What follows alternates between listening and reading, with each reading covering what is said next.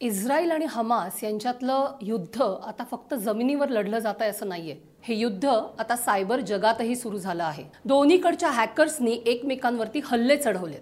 जसा इंटरनेटचा जन्म झाला आहे त्या पाठोपाठ ही यंत्रणा हॅक करण्यासाठीच्या जमातीचाही जन्म झाला आहे. दोन नोव्हेंबर एकोणीसशे अठ्ठ्याऐंशी मध्ये पहिला सायबर हल्ला झाला होता अमेरिकेतल्या एम आय टीच्या सिस्टीमवर त्यानंतर जगभर अनेक सायबर हल्ले झाल्याच्या नोंदी आहेत. दोन हजार बावीसमध्ये एकट्या भारतात तेरा लाख सायबर हल्ले झाले आहेत.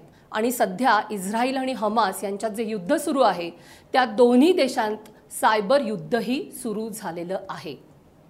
याच विषयावर आहे आजचा सायबर विकलीचा एपिसोड.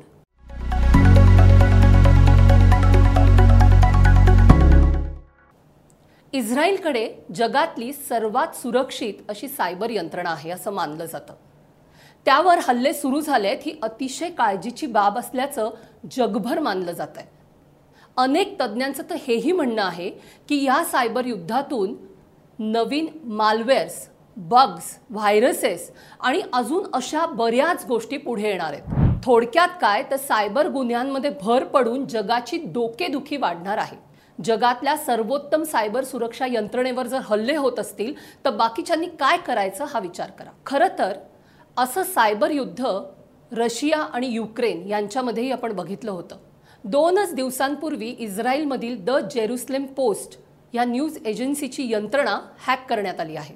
त्यांची वेबसाईट सायबर हल्ल्यामुळे क्रॅश झाली. हमासला पाठिंबा देणाऱ्या हॅकर्सकडून हे हल्ले होत आहेत असं आत्ता तरी सांगण्यात येत आहे मुळात सायबर हल्ले म्हणजे काय हे समजून घेऊया. त्यासाठी मी प्रसिद्ध सायबर लॉयर आणि सायबर मैत्र या संस्थेच्या सल्लागार वैशाली भागवत यांच्याशी गप्पा मारल्यात. बघूया त्या काय सांगतायत.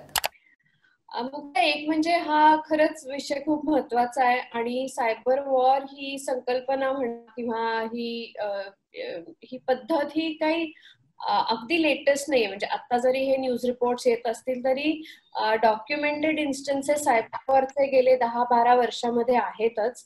आणि त्याच्यासाठी काही देशांनी प्रोएक्टिव्ह राहून त्यांचे सायबर ऑफेन्सिव्ह मेकॅनिझम्स त्यांचे ऑलरेडी त्यांनी त्यांनी ते घडवलेले आहेत आणि त्यांच्याकडे सायबर आर्मीज तयार आहेत.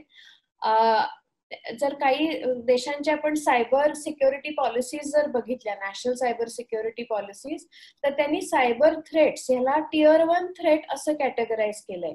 म्हणजे आता जर एखाद्या देशाला थ्रेट असेल तर ती लँड एअर सी पेक्षाही सायबर स्पेस मधली ही थ्रेट ही सगळ्यात महत्वाची आणि मे बी सगळ्यात जास्त हानी त्या देशामध्ये होईल अशी ती ती थ्रेट असल्यामुळे ती टिअर वन थ्रेट म्हणून कॅटेगराईज करून त्या पद्धतीचा इम्पॉर्टन्स त्याला दिला गेलेला आहे. तर सोप्या भाषेत सायबर वॉर म्हणजे काय असं जर सांग सांगायचं असेल तर कुठलाही अटॅक जो एक देश दुसऱ्या देशावर करतो ऑनलाईन किंवा डिजिटल माध्यमातून ज्याचा इफेक्ट हा मास डिस्ट्रक्शन किंवा मास डिसरप्शन अशा दोन पद्धतीचे त्याचे इफेक्ट्स असू शकतात.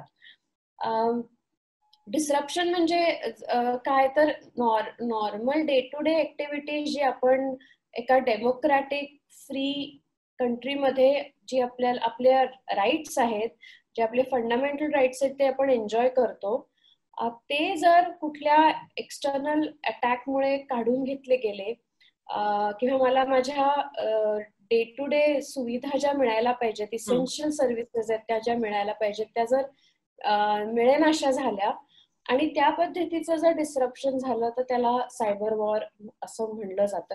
कॅटेगराईज त्या अटॅकला तसं कॅटेगराईज केलं जातं.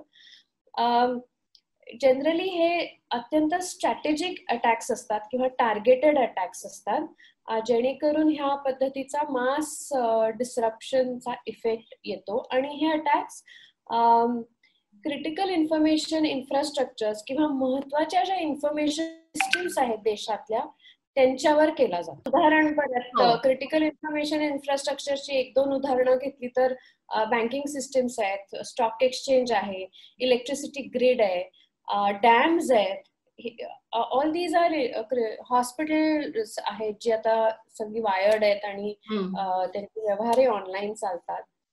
हे सगळे क्रिटिकल इन्फॉर्मेशन इन्फ्रास्ट्रक्चरमध्ये येतात. येतील.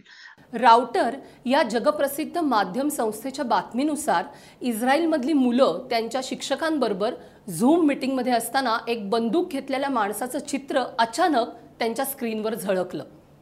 यानं ती मुलं तर घाबरलीच. पण झूम मीटिंग हॅक झालेली असल्यामुळे झूम संस्थेनंही या बाबतीत काळजी व्यक्त केली आहे. आता इस्रायलमधली सायबर कम्युनिटी या हल्ल्यांना परतवून लावण्यासाठी एकत्र येते इतकंच नाही तर एक्स म्हणजे पूर्वीचं ट्विटर ह्यानेही हमास या दहशतवादी संस्थेशी संबंधित सगळ्या प्रोफाईल्स त्यांच्या प्लॅटफॉर्मवरून काढून टाकले आहेत. या सगळ्याचा आपल्याशी काय संबंध हा महत्त्वाचा मुद्दा. सर्वसाधारणपणे सायबर हल्ल्यांचा जेव्हा विचार केला जातो तेव्हा तो हल्ला माझ्यावर थोडीच होणार आहे. माझा या हल्ल्याशी किंवा या सगळ्याशी काय संबंध? असाच विचार केला जातो. पण खरंच असं असतं का? तर नाही. आपण ज्या रोजच्या रोज गोष्टी वापरत असतो त्यावर हल्ला झाला तर त्याचा परिणामही थेट आपल्यावर होणारच असतो.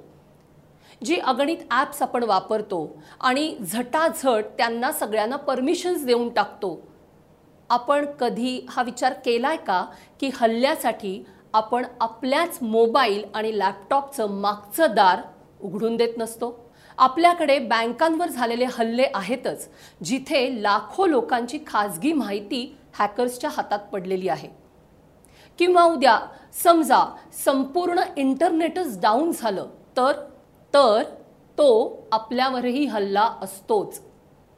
सायबर हल्ले हॅकर्स कसे करतात याचा जेव्हा आपण विचार करतो तेव्हा हे हल्ले आपल्यासारख्या म्हणजे सर्वसामान्य युजर्सच्या सिस्टीम वापरून अनेकदा केलेले असतात. कारण ज्या संस्थांवर हल्ले करायचे त्यांच्या सायबर सिक्युरिटी सिस्टीम्स धडधाकट असतात मजबूत असतात. पण आपल्या असतीलच असं नाही.